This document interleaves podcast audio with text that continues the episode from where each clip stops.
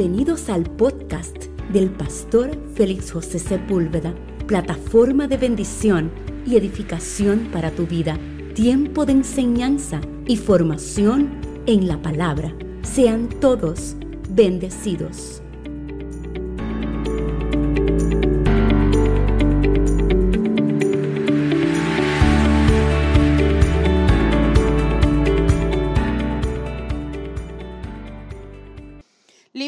Romanos, continuamos con la serie del libro de Romanos, capítulo 8. En esta mañana vamos a estar considerando versos 26 y 27. La palabra del Señor se lee de la siguiente manera. Verso 26. Y de igual manera, el Espíritu nos ayuda en nuestra debilidad. Pues ¿qué hemos de pedir como conviene? No lo sabemos. Pero el Espíritu mismo intercede por nosotros con gemidos indecibles. 27. Mas el que escudriña los corazones sabe cuál es la intención del Espíritu, porque conforme a la voluntad de Dios intercede por los santos. Ponga ahí su mano en el corazón, ahí, ahí. Y acompáñeme a orar, por favor. Padre, hoy esta es una mañana sublime de tu presencia, en el cual te doy toda gloria y toda honra a ti, Señor. Porque tú estás atento a cada una de nuestras vidas, a cada una de nuestras necesidades. Y te pido en esta hora, Espíritu Santo de Dios, que todo por cuanto aquí se predique, Señor, se haga hecho conforme a tu voluntad para nuestras vidas. Señor, te ruego que de mí no salga palabra alguna que no provenga de tu espíritu para edificar a mis hermanos y a todos aquellos que puedan estar al alcance de este mensaje, Dios. Es tu palabra la que vivifica, la que transforma, la que consuela, la que fortalece, la que enseña, la que redalguye. Es solamente ella, Señor. Nosotros solo somos el instrumento que a ti te plació escoger esta mañana para poder transmitirla, Señor. Permite, Padre amado, que no haya nada, Señor, que pueda obstruir en esta mañana que tu palabra sea depositada, sembrada en terrenos fértiles, Señor, para que podamos dar frutos dignos de arrepentimiento, tal y como dice tu palabra, Señor. Que podamos comprender a cabalidad, Señor, lo que tú quieres mostrarnos, lo que tú quieres enseñarnos, Señor, por medio de tu palabra, en el capítulo 8 del libro de Romanos, verso 26 y verso 27, Señor que podamos salir de aquí con nuevas herramientas, Señor, poderosas y útiles en ti, para que día a día, Señor, podamos seguir reafirmando nuestros pasos en ti, Señor. Nuestras almas están dispuestas a recibir, Señor amado. Están dispuestas, Señor amado, a conforme lo que tú quieras hacer, Señor. Aquí estamos, Padre amado. Gracias, Señor. Y por sobre todo, Padre amado, Gracias porque aquí hay una iglesia que está esperando el sonar de la trompeta. En el nombre de Jesús. Amén, Señor. Y amén. ¿Habrá alguien que esté esperando la redención de los justos? Aleluya. ¿Habrá alguien que esté esperando la redención de los justos? Aleluya. Ese sonar de la trompeta que no sabemos ni el día ni la hora, pero solamente Él la sabe. Aleluya. Amado hermano, continuamos con esta serie de sermones del libro de Romanos, la cual ha sido más que magistral, más que provechoso para nuestras vidas espirituales.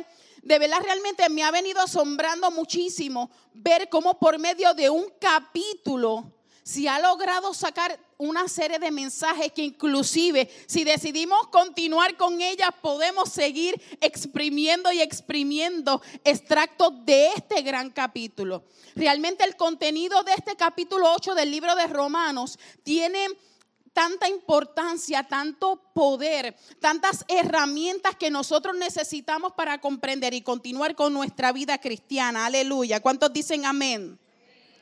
Y es que ciertamente no solo nos ayuda a entender, este libro del capítulo 8 no solamente nos ayuda a entender nuestra identidad en Cristo, que era lo último que les estuve predicando a cada uno de ustedes, sino que también cómo vivir una vida sin temor a perder nada de lo que gira en nuestro entorno. Amén. No importa lo que usted pueda perder a su alrededor. Bueno, sí importa, pero cuando estás en Cristo y cuando tenemos a Cristo, ciertamente tenemos por garantía que no importando las cosas que podamos dejar en el camino, Dios es nuestra garantía de que estará con nosotros. No importando el momento, no importando el tiempo, no importando lo que tengamos, no importando lo que no tengamos. Cristo lo es todo. Amén. Aleluya. En palabras simples, sin la ayuda del Espíritu Santo es imposible poder lograr alcanzar todas estas cosas. Yo puedo decir fácilmente desde aquí que es fácil poderlo perderlo todo, que es fácil dejarlo todo atrás, que no importa lo que usted los procesos que usted pueda pasar en su vida, Cristo va a estar con usted. Eso suena maravilloso y suena poderoso, pero realmente cuando ejercemos la práctica, ahí es que realmente es que entonces tenemos que ajustarnos. Es ahí realmente donde decimos, dependo yo realmente de Cristo. Realmente el Espíritu Santo es mi ayuda en medio de todas las aflicciones que yo pueda estar pasando en mi vida. Es ahí. Y en esta mañana quisiera compartir con cada uno de ustedes, amados, cómo el Espíritu opera en las debilidades. Si usted hace apunte, este es el tema de este, de este sermón el Espíritu operando en nuestras debilidades. Aleluya.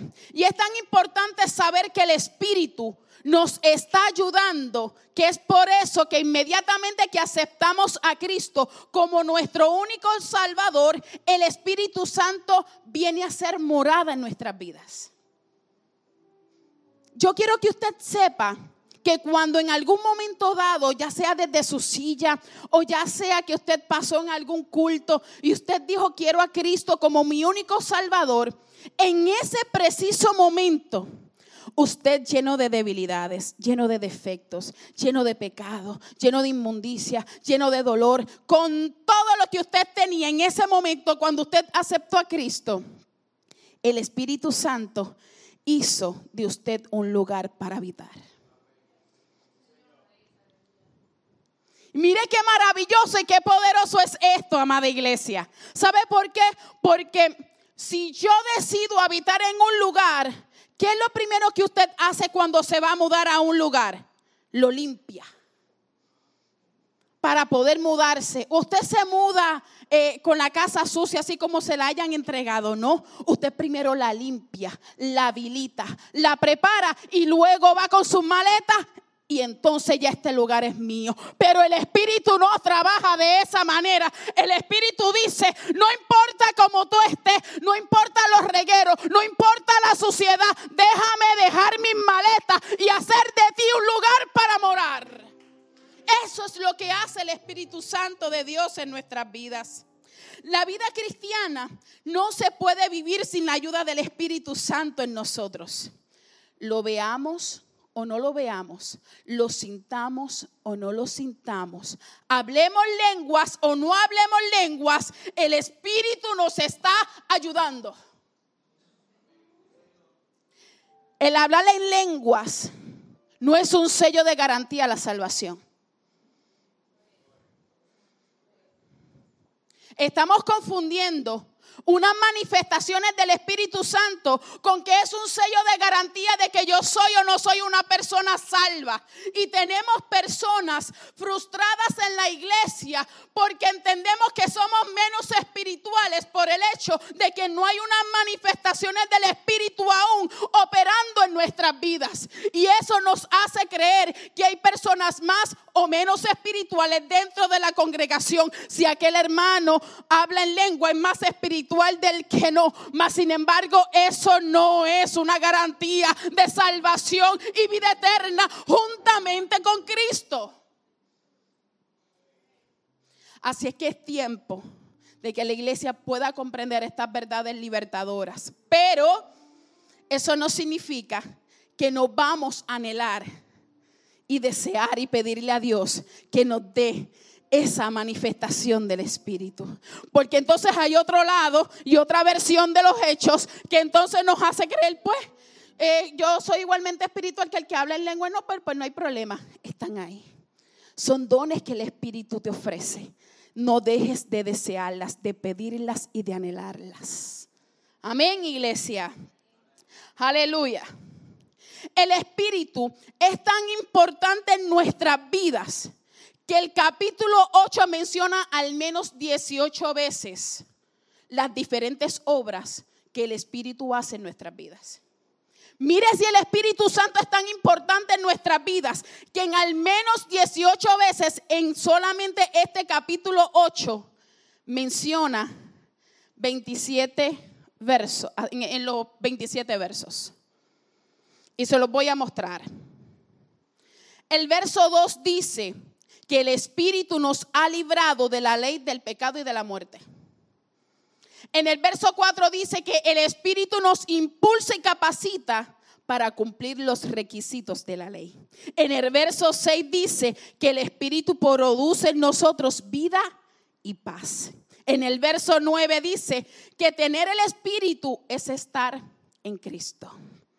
Verso 11 dice que el Espíritu vivifica nuestros cuerpos para vencer el pecado, lo que les predicaba la última vez que estuve compartiendo con ustedes la palabra. En el verso 13 dice que el Espíritu nos ayuda a hacer morir las obras de la carne. En el verso 15 dice que el Espíritu nos adopta como sus hijos, lo que predicaba el pastor Milton la semana pasada.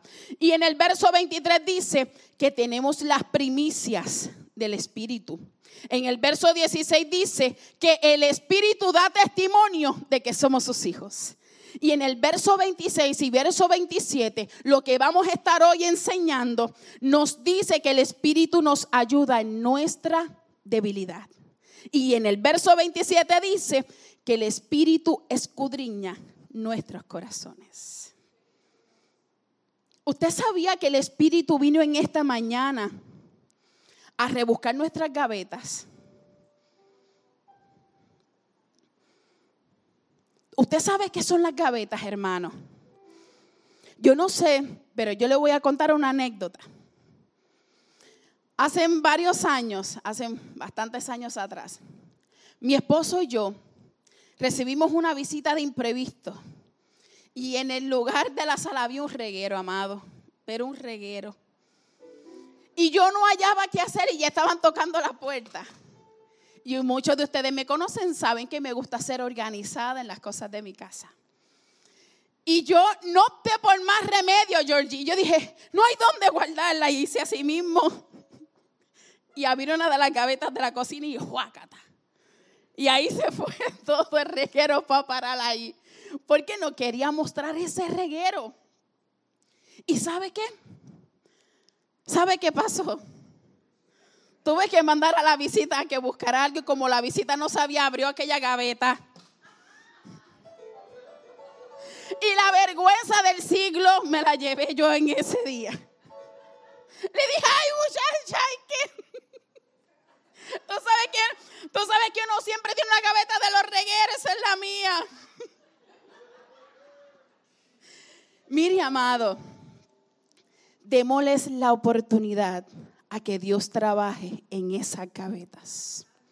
¿Sabes qué pasa? Dios no quiere trabajar en lo que tú exhibes. Dios quiere trabajar en lo que tú ocultas en esta mañana. Dios no quiere trabajar en lo lindo que te puedes ver, en lo mejor cara de ti. Dios quiere trabajar en los filtros espirituales. Si le quitas el filtro espiritual, ¿qué es lo que queda detrás de ti?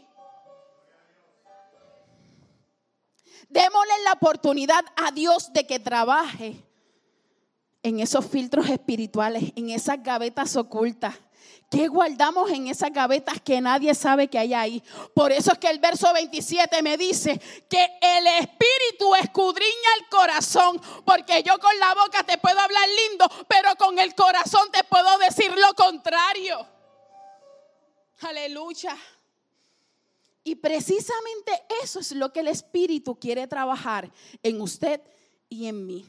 Porque después de ahí sigo teniendo gavetas de reguero, pero trato de que no sea la que la visita va a abrir. Aleluya. en esa gaveta, yo no sé, ustedes, ustedes no las tienen. Que siempre todo va para ahí esa gaveta, todo lo perdido va para esa gaveta. Es como si fuera el triángulo de las Bermudas, que todo lo chupa ahí, todo está ahí. Todo lo perdido, búscalo allí en aquella gaveta. Aleluya, mi alma te adora para siempre, Jesús. Ahora bien, la razón principal por la cual Dios envía su Espíritu Santo a nuestras vidas es porque no podemos solos. Repita conmigo, no puedo solo. No puedo solo. Esa es una de las razones principales por la cual Dios envió a su Espíritu Santo a su vida y a mi vida, porque no podemos solos enfrentar las situaciones del mundo, porque podemos llegar a ser más débiles de lo que podemos creer que somos. Hay ocasiones donde te puedes enfrentar a momentos o situaciones y tú dices, no, ya yo sobrellevé esto, esto es un tema superado, pero no es hasta que te encuentras con la persona. No es hasta que recibes la llamada. No es hasta que ves el mensaje de texto. No es hasta que te dices, fulano le va bien, fulana le va bien y tú... Pero ¿qué pasó aquí? Hmm. Ay, ay, ay, ay, ay, ay, ay. En ocasiones podemos llegar a ser demasiado débiles más de lo que pensamos. Es por eso que necesitamos depender de la ayuda del Espíritu Santo de Dios, operando y fortaleciendo nuestras vidas. Aleluya. Muchos de nosotros creemos que somos demasiado fuertes, que hemos sobrepasado algunas batallas, que hemos vencido algunos pecados, algunos conflictos ya superados. Y eso nos lleva a pensar, nos lleva a creer o a pensar que lo hemos logrado por nosotros mismos. Y quiero hablar con las personas que llevamos tiempo ya quizás en el Evangelio. Hay momentos dados donde nuestra rutina de vida cristiana nos lleva a creer o a pensar que las cosas que hemos superado han sido porque ya estoy tan fuerte y madura espiritualmente que lo pude haber vencido todo. Mas, sin embargo, esa no es la realidad. La realidad es que tienes que ser humilde en tu corazón y decir, Dios, no ha sido por mi fuerza, ha sido porque tú has estado conmigo. No es porque yo soy fuerte, es porque el fuerte está en mi vida. No podemos creer que somos demasiado fuertes como para pensar que nosotros mismos hemos logrado vencer las cosas. Y como les predicaba hace dos domingos atrás, hay una naturaleza la cual Dios nos da para poder alcanzar cosas, vencer situaciones, quizás con la motivación y diferentes cosas, uno puede llegar a alcanzar unas cosas. Pero no son hasta por medio del Espíritu que realmente tú las puedes vencer. Y hallar victoria por medio del Espíritu hacia el pecado. Amén, iglesia. Aleluya. Lo que destruyó a otros no te va a destruir a ti. Lo que venció a otros no te va a vencer a ti. Alguien tiene que recibir en esto en esta mañana. Lo que hizo huir a otros, a ti te mantiene estable. Lo que hizo renunciar a otros, a ti te tiene con más fuerzas que nunca. Mientras otros se han apartado del camino, tú continúas perseverando. Mientras otros dieron por muerto sus sueños, tú los viste nacer. ¿Por qué? ¿Por qué se da esto? ¿Quién lo hace? El Espíritu Santo que te está ayudando es Él. Dite, dite a ti mismo el Espíritu me está ayudando. El Espíritu me está ayudando.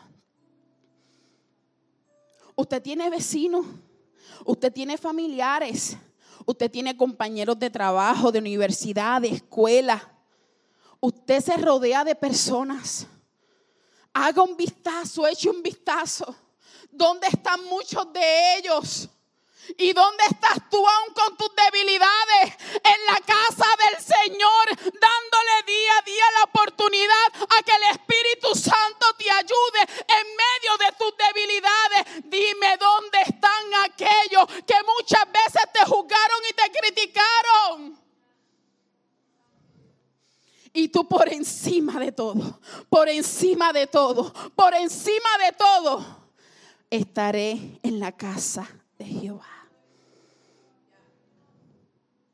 ¿Acaso no ha sido eso la diferencia en tu vida? Aleluya. Mi alma te adora. Romanos 8:26 dice que el Espíritu nos ayuda. Esto significa que el Espíritu nos ayuda a equilibrar el peso. Qué poderoso esto, ¿verdad que sí? Equilibra el peso de nuestra debilidad. Miren, el libro de Lucas capítulo 10, verso 40, habla sobre Marta y María. No sé si recuerdan esa historia. En ese momento Lucas redacta que Marta va donde el Señor y le dice, Señor, ¿no tienes cuidado de que mi hermana me deje servir sola?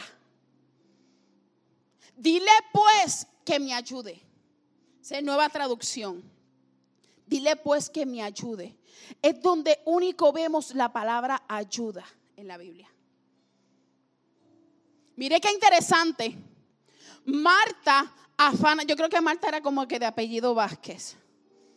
Marta, afanada por los quehaceres, fue donde el maestro, porque María estaba sentada a los pies del maestro escuchando la palabra.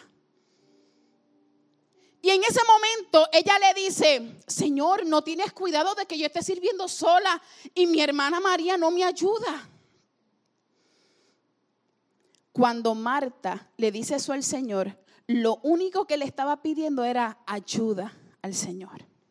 Dile a ella que me ayude. No estaba diciéndole que ella lo haga sola, estaba pidiéndole ayuda a él. Y precisamente en ese momento tenemos que reflexionar porque si Marta hubiera sido un poco más paciente, hubiera recibido la ayuda que se le fue solicitada. Estamos más que seguros que María hubiera accedido a la ayuda para Marta. Pero estaba en ese estaba en un momento de darle prioridad a lo que prioridad tenía. Necesitamos más Marías en mundos de Martas. Necesitamos más personas dispuestas a ayudar y a, equilibrar la carga de otros. ¿Cuántos dicen amén a esto? Aleluya. Mi alma te adora, Jesús. El Espíritu nos ayuda y esto significa dos cosas. La primera, que no todo nos toca a nosotros solos. Así es que en este día yo necesito que usted salga de aquí con la certeza, con la seguridad de que todas las situaciones que usted tiene que enfrentar en su vida no las enfrenta solo. No tiene por qué enfrentarlas solo ni sola. ¿Entendió? En ocasiones nos sentimos así, pero no tiene por qué ser así. Y lo segundo que significa es que no todo le toca hacerlo al Espíritu. Amén. Amén. Amén. Amén. No, no todo le toca al Espíritu Santo de Dios hacerlo, amado hermano. Y en ocasiones todos, todos podemos llegar a pensar eso o a pedir eso o a esperar eso del Espíritu Santo de Dios en nuestras vidas. A mí me ha pasado, Señor, te pido en esta hora, o Señor, cuando estoy en oración, te pido que me ayudes en este proceso, que quites esto de mí. Señor, ayúdame a enfrentar esto. Pero ¿y dónde está la primera que te dije? Hay una parte que te toca a ti. No todo le toca al Espíritu Santo de Dios. Es que Señor, como tú eres todopoderoso. Es que como tú eres todopoderoso. Es que como tú todo lo puedes. Pues yo te pido entonces que lo hagas tú. Pero ¿dónde está la parte que te toca hacer a ti? Porque allá hay una entrega de parte de ti al Señor. Entonces tenemos que escudriñar nuestras vidas y poder comprender de que hay una parte que me toca a mí y hay una parte que le corresponde al Espíritu Santo de Dios. Aleluya. Mi alma te adora, Jesús. El Espíritu ayudándonos. Es como en ocasiones, mire amado, yo no sé si usted ha tenido la oportunidad de que cuando usted está con sus hijos, usted le dice, ay, es que tú no entiendes. Está bien, déjalo, porque es que tú no, no vas a entender. El Espíritu te está entendiendo. El Espíritu sabe lo que te está pasando. El Espíritu está ahí contigo. El Espíritu sí sabe. ¿Y sabes qué? Aun cuando tú entiendes que Él no entiende, Él permanece contigo. Aun cuando tú crees que Él no entiende lo que tú estás pasando, Él permanece fiel contigo. Aleluya. Las personas a simple vista verán una transformación. Y es que ese momento donde tienes la oportunidad de darle la gloria al Espíritu Santo y decirle, el Señor me está perfeccionando, el Señor está haciendo una obra en mí. No creas, miren, cuando el Espíritu comienza a transformar áreas en nuestra vida, usted muchas ocasiones no se va a percatar de la transformación que el Espíritu está haciendo. Pero otros sí van a comenzar a notarlo. Otros serán testigos de lo que Dios está haciendo en tu vida y no tú mismo. Me explico. Habrá momentos dados donde tú estés delante de personas que te conocen de tiempo atrás, desde la vieja criatura, y cuando compartan contigo en la actualidad te dirán, adiós, pero es que, adiós, pero es que fulano, y quizás no reaccionaste en la misma manera en la que ellos esperaban que iba a ser tu reacción, van a decir, ay, eso tú como que ya no te importa, ¿verdad? Eso es un tema superado ellos mismos darán testimonio de que ya tú has sido transformado por medio del poder del Espíritu Santo de Dios. Y es ahí donde usted y yo tenemos la oportunidad perfecta para darle toda la gloria, toda la honra y todo el honor a quien se lo merece, a quien hizo la buena obra en mí y le está perfeccionando. Pero hay momentos donde entonces decimos, ay mira, sí, wow No te eches guille de lo que tú no hiciste. Dale gloria a quien gloria realmente merece. El Espíritu no va a ser todo por nosotros, sino que dice que es nuestro ayudador. Cuando vamos a la palabra espíritu, en el original griego significa paracletos. En el original griego significa paracletos, que significa quien nos ayuda a hacer, coma, todo lo que no podemos hacer. Alguien tiene que darle un aplauso al Señor por eso. Porque el paracleto te va a ayudar en lo que tú y yo no podemos hacer. Es que la ayuna pronta del cielo bajó y está en ti y está en mí. Deja de decir más, no vuelvas a pronunciar por tu boca que tú no vas a poder vencer, que tú no vas a poder sobrellevar las situaciones difíciles. Deja de pronunciar con tu boca que ese pecado es mayor que tú. Ya los gigantes fueron vencidos en la cruz del Calvario. Por lo tanto, no hay gigante que pueda prevalecer frente a un hijo de Dios porque el paracleto está en ti y está en mí. Aleluya. Juan 14, 16, Cristo lo dijo de una manera espectacular. Jesús dijo a sus discípulos, yo le pediré a Dios el Padre que les envíe al Espíritu Santo para que siempre los ayude y siempre esté con ustedes. Jesús mismo le dijo a sus discípulos, no se preocupen porque cuando yo tenga que ascender al Padre, no van a estar solos ni solas. Cuando yo ascienda al Padre, le voy a pedir a Dios el Padre que envíe al Espíritu Santo para que los ayude. No para que haga todo por ti, No para dejarlos solos, para que los ayude y siempre esté con ustedes. Aleluya. Maravilloso Dios. Mi alma te adora para siempre. Romanos 8:26 lo dice de la siguiente manera. Pues hemos de pedir como conviene, no lo sabemos, pero el Espíritu mismo intercede por nosotros con gemidos indecibles. No solo nos ayuda en las debilidades, sino que también nos ayuda a orar. No siempre sabemos qué orar, iglesia. Yo necesito, por favor, escuche muy bien esto.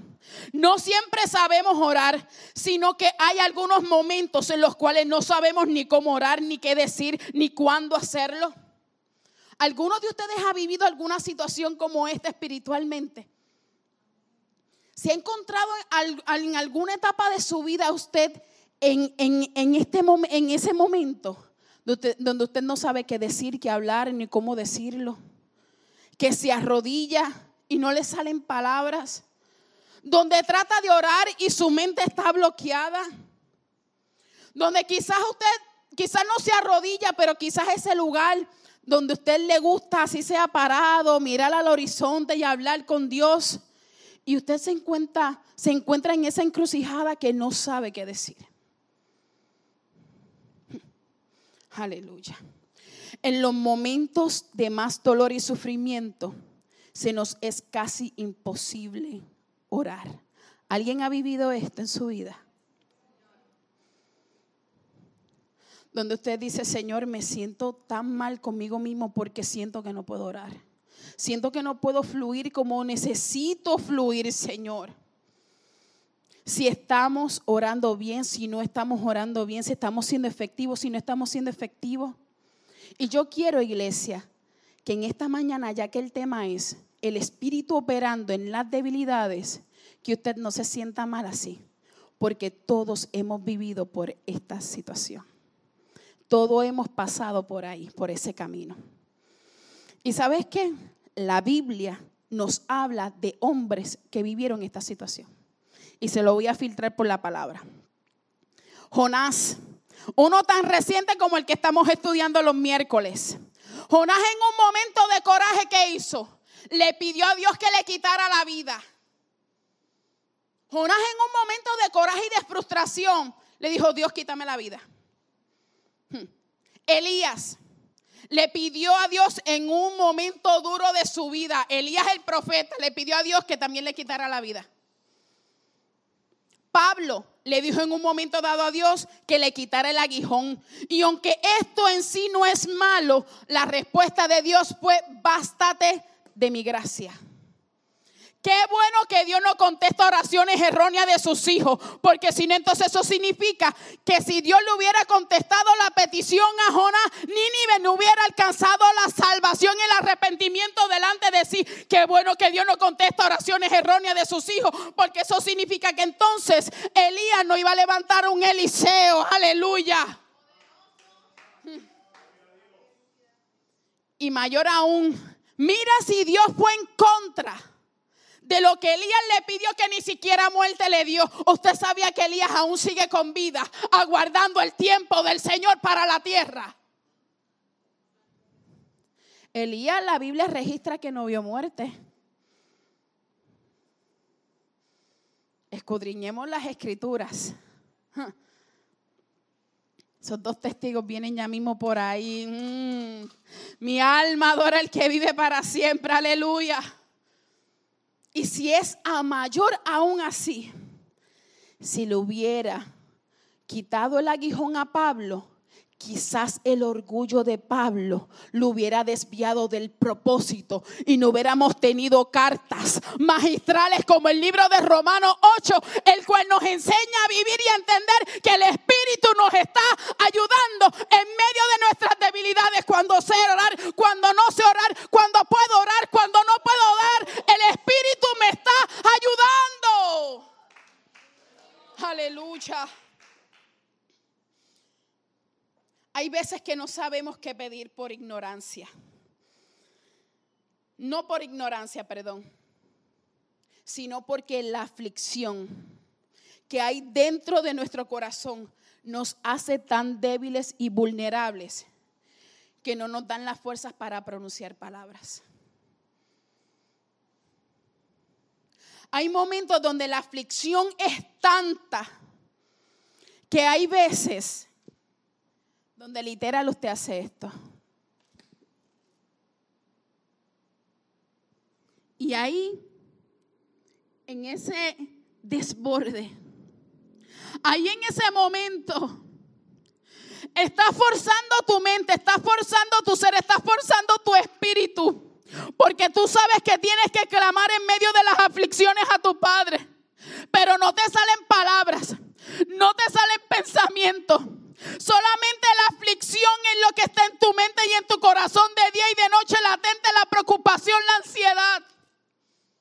Y es ahí donde el Espíritu Santo hace su entrada magistral para orar por ti y por mí, para tomar el lugar y decir, no te preocupes mi hijo, no te preocupes mi hija, porque yo intercederé al Padre por ti. Aleluya. Aleluya. hay algo que me llamó la, atención muchísimo. Y fueron los gemidos indecibles. Dice que el Espíritu ora con gemidos indecibles. Esto llamó mi atención porque este texto nos presenta al Espíritu Santo como un intercesor, pero no cualquier intercesor, sino uno que sabe con exactitud qué debe de pedir, cómo debe de pedirlo, cuándo debe de pedirlo, porque el Espíritu no intercede basado en nuestros propios intereses. El Espíritu intercede acorde a la voluntad de Dios para nuestras vidas.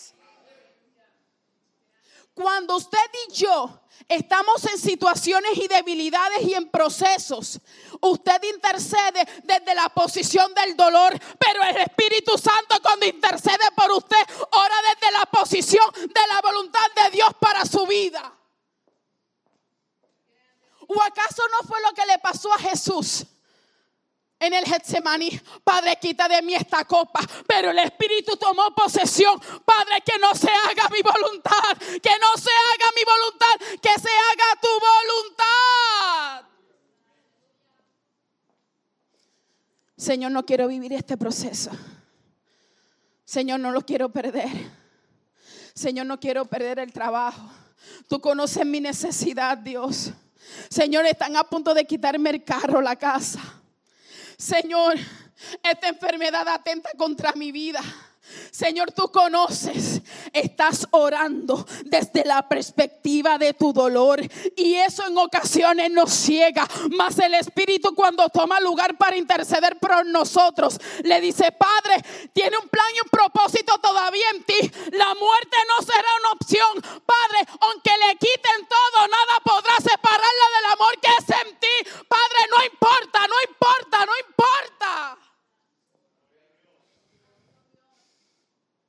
El Espíritu siempre orará acorde a lo que es la voluntad de Dios para nuestras vidas. Nuestro dolor siempre va a optar por evadir el proceso. Y muchos de ustedes lo conocen, pero lo voy a traer. No lo tengo apuntado ni en el bosquejo, pero lo voy a traer en la etapa más difícil de nuestra vida, que ustedes la conocen, yo caigo embarazada. Y teniendo tres meses de embarazo, voy al ginecólogo para un chequeo de rutina y no le encuentran latidos a mi bebé. Y en medio de esa incertidumbre, porque fue un golpe repentino, porque el embarazo estaba bien, yo nunca tuve complicaciones, nunca tuve ningún síntoma que dijera, este bebé posiblemente no se dará. No, todo bien. Dios me había hablado y me había dicho que me iba a entregar un hijo. Había un sello de garantía de la palabra de Dios. ¿Y sabe qué pasó? En medio de la aflicción, tuve que ir a un lugar a que me hicieran unos estudios más profundos para saber si el bebé tenía realmente latidos o no. Cuando voy al lugar, ya estaban cerrando el lugar. Y frustrada le digo, pero necesito que me hagan estos estudios ya. Me dicen, no podemos hacer nada por ti. Frustrada me monto en el carro y enojada. Comienzo a gritarle a Dios. Dios, no me lo quites. Fueron mis palabras. No me lo quites. ¿Acaso no he perdido suficiente? Lo he perdido todo. Hasta a mi hijo le diagnostican autismo en el mismo año. Y también me vas a quitar este hijo. Porque ese niño representaba una esperanza. Pero yo estaba hablando y estaba orando desde mi posición del dolor. No había comprendido que ya Dios había cumplido su propósito por medio de ese bebé en mi vientre. Que su propósito duró tres meses, sí. Su propósito duró tres meses. Tres meses en el cual tuve fuerzas para levantarme, fuerzas para estar apoyando a mi esposo, fuerzas para ser de apoyo a mi hijo diagnosticado con autismo, fuerzas y esperanzas con una nueva ilusión. Tres meses que Dios me regaló eso. En medio de un año completamente frustrante y difícil de pérdidas. Y después que le grité eso a Dios, apreté fuerte el guía de mi guagua y le dije, Dios, tú sabes que yo te amo. Que se haga tu voluntad y no la mía. Aún en medio del dolor y de la frustración, usted puede tener la capacidad de amar a Dios por sobre todas las cosas aún en medio del proceso y de las pérdidas, aún aquello que te puede ocasionar dolor, aún en medio de aquello que Dios no te contestó, Aún en medio de aquello que Dios no te ha entregado, tú tienes la capacidad de amar a Dios por sobre todas las cosas. No porque tú eres fuerte, sino porque el Espíritu estaba haciendo algo en mí en ese momento. El Espíritu me estaba consolando. El consolador vino a abrazarme y a decirme, yo soy tu paracleto, yo te ayudo en tu dolor. Dame la mitad de la carga que yo te ayudo. Dame la mitad de tu dolor que yo te ayudo.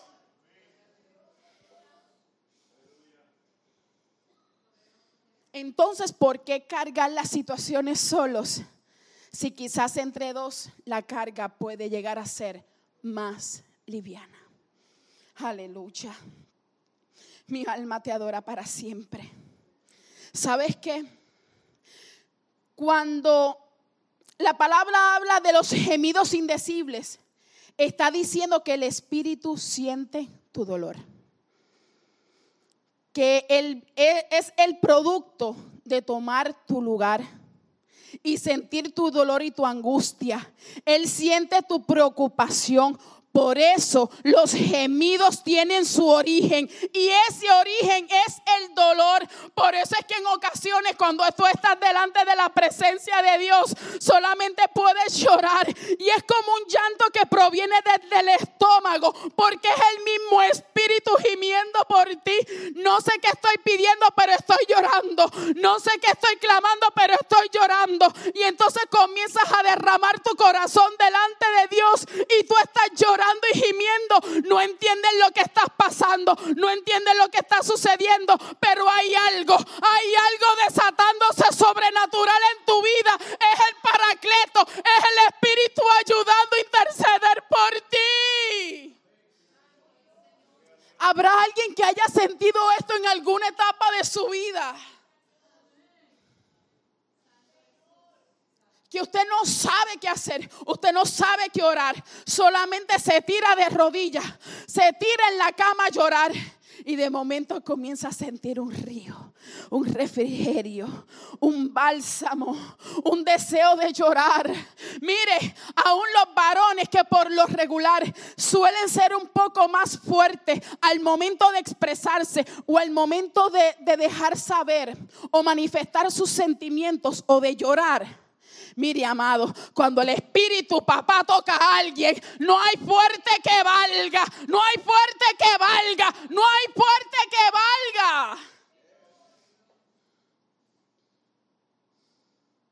Y el Espíritu comienza a quebrantar. Y el Espíritu comienza a hacer lo que tiene que hacer en nuestras vidas. Aleluya.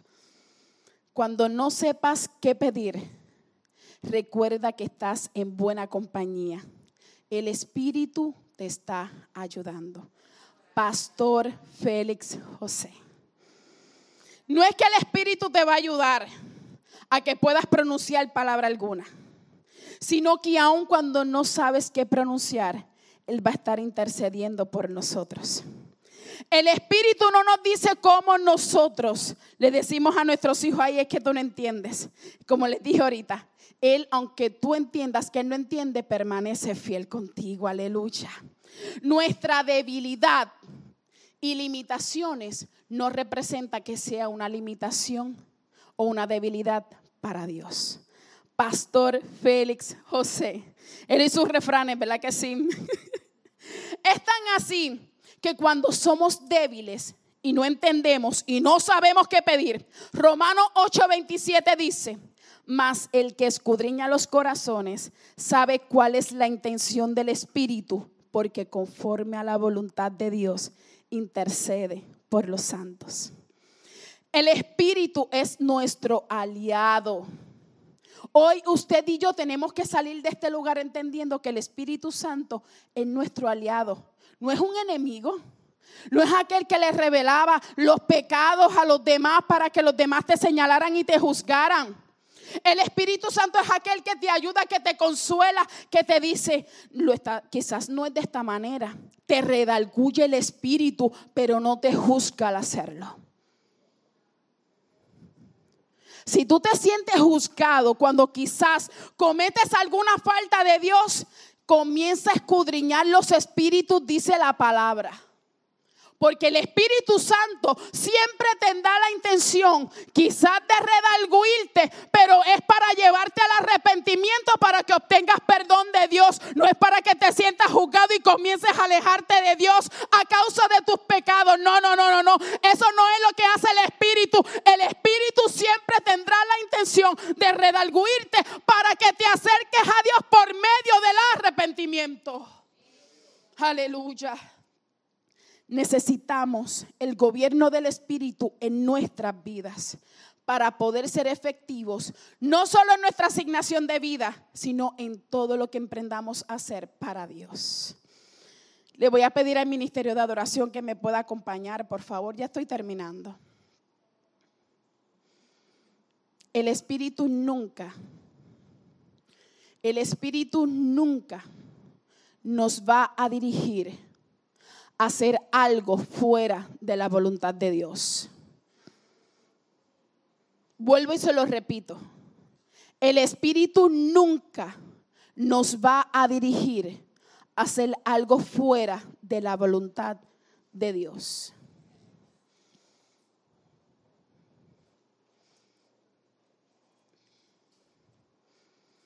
Iglesia en Cristo no tenemos condenación. Nadie nos puede separar de Él. Y aún en medio de que somos débiles, el Espíritu nos ayuda en nuestras debilidades. Y cuando hablo de debilidades, no estoy hablando de pecado, iglesia. Si quizás en todo el trayecto de la predicación pensaste que por medio de las debilidades estaba hablando de tu pecado, de mi pecado, te equivocaste. Cuando hablo de debilidades,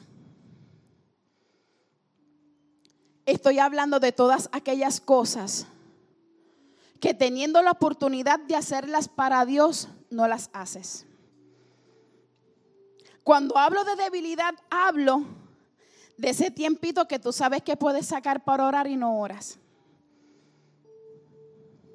Cuando hablo de debilidades, hablo de que quizás al otro día tienes libre de tu trabajo y quizás puedes levantarte tempranito y ayunar y no lo haces.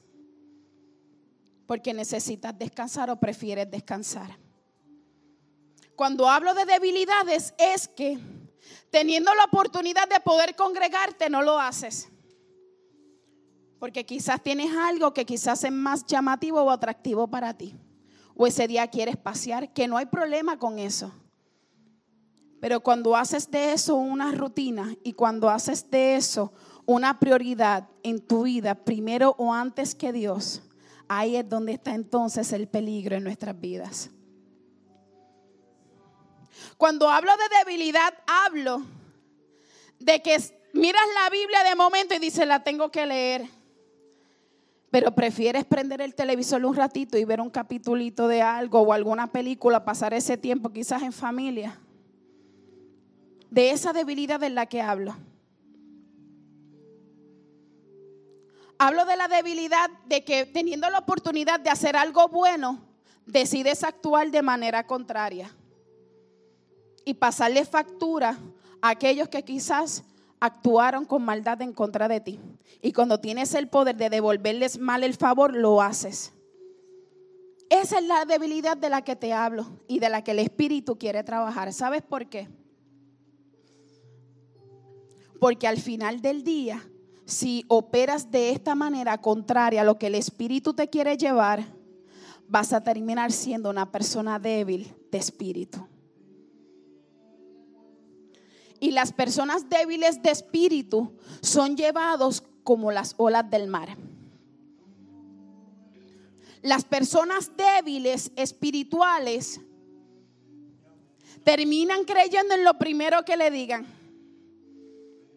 las personas débiles espirituales son aquellos que cuando sopla el lobo tres veces se le derrumba la casa de paja. Las personas débiles son aquellos que deciden caminar contrario a lo que Dios ha establecido en sus vidas.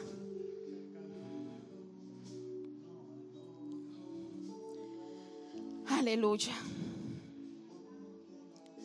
Pero si hoy decides darle la oportunidad al Espíritu para que te ayude, para que Él escudriñe tu corazón en esta mañana, verás que jamás, jamás estarás solo ni sola, porque habrá alguien acompañándote a orar. Ponte sobre tus pies.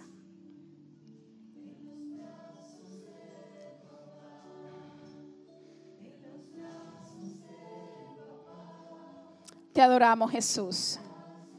Te adoramos Jesús. ¿Sabes que En ocasiones nos, nos preocupamos demasiado si quizás en medio de nuestras aflicciones las personas no oran por nosotros.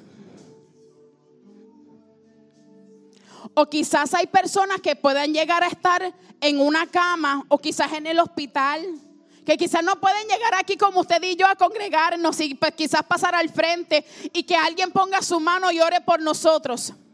Hay personas que quizás no tienen esa oportunidad porque quizás están postrados en cama.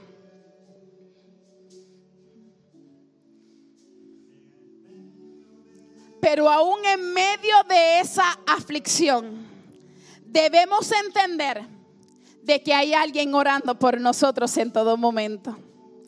El Espíritu Santo, el cual nos ayuda a interceder ante el Padre.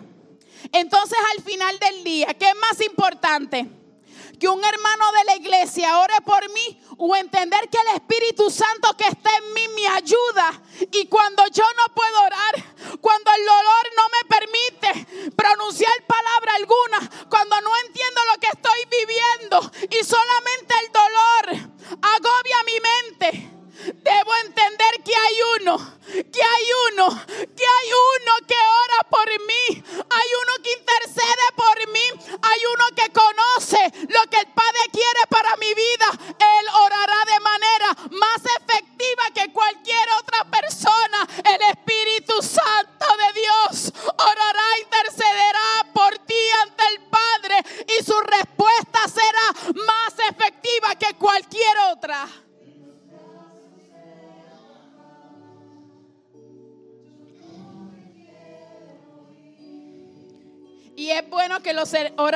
unos por los otros. La Biblia nos manda hacerlo. Y la Biblia nos manda a orar por los enfermos. No es que no lo vayamos a hacer. Es que cuando estamos en el proceso de angustia, a veces nos encerramos en nuestro propio dolor. Y no le decimos a nadie. Pero el espíritu que te ve allí en los secretos sabe lo que estás viviendo, sabe lo que estás pasando. Y allí va a ser intercesor a favor tuyo.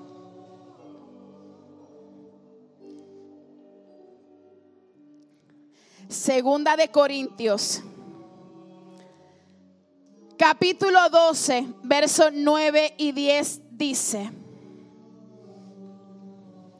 y me ha dicho, bástate mi gracia, porque mi poder se perfecciona en la debilidad. Por tanto, de buena gana me gloriaré, más bien en mis debilidades para que repose sobre mí el poder de Cristo. Por lo cual, por amor a Cristo, me gozo en las debilidades, en afrentas, en necesidades, en persecuciones, en angustias, porque cuando soy débil, entonces soy fuerte.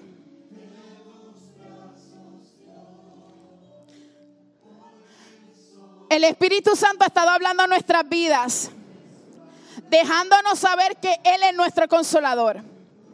Desde que comenzó el culto. Y en esta hora vuelve y te recalca el Espíritu Santo de Dios. Déjame ayudarte. Déjame ayudarte a que la carga no sea tan pesada. Si te sientes débil en esta mañana, a causa de tus debilidades, hoy sales de aquí con nuevas fuerzas en el Señor.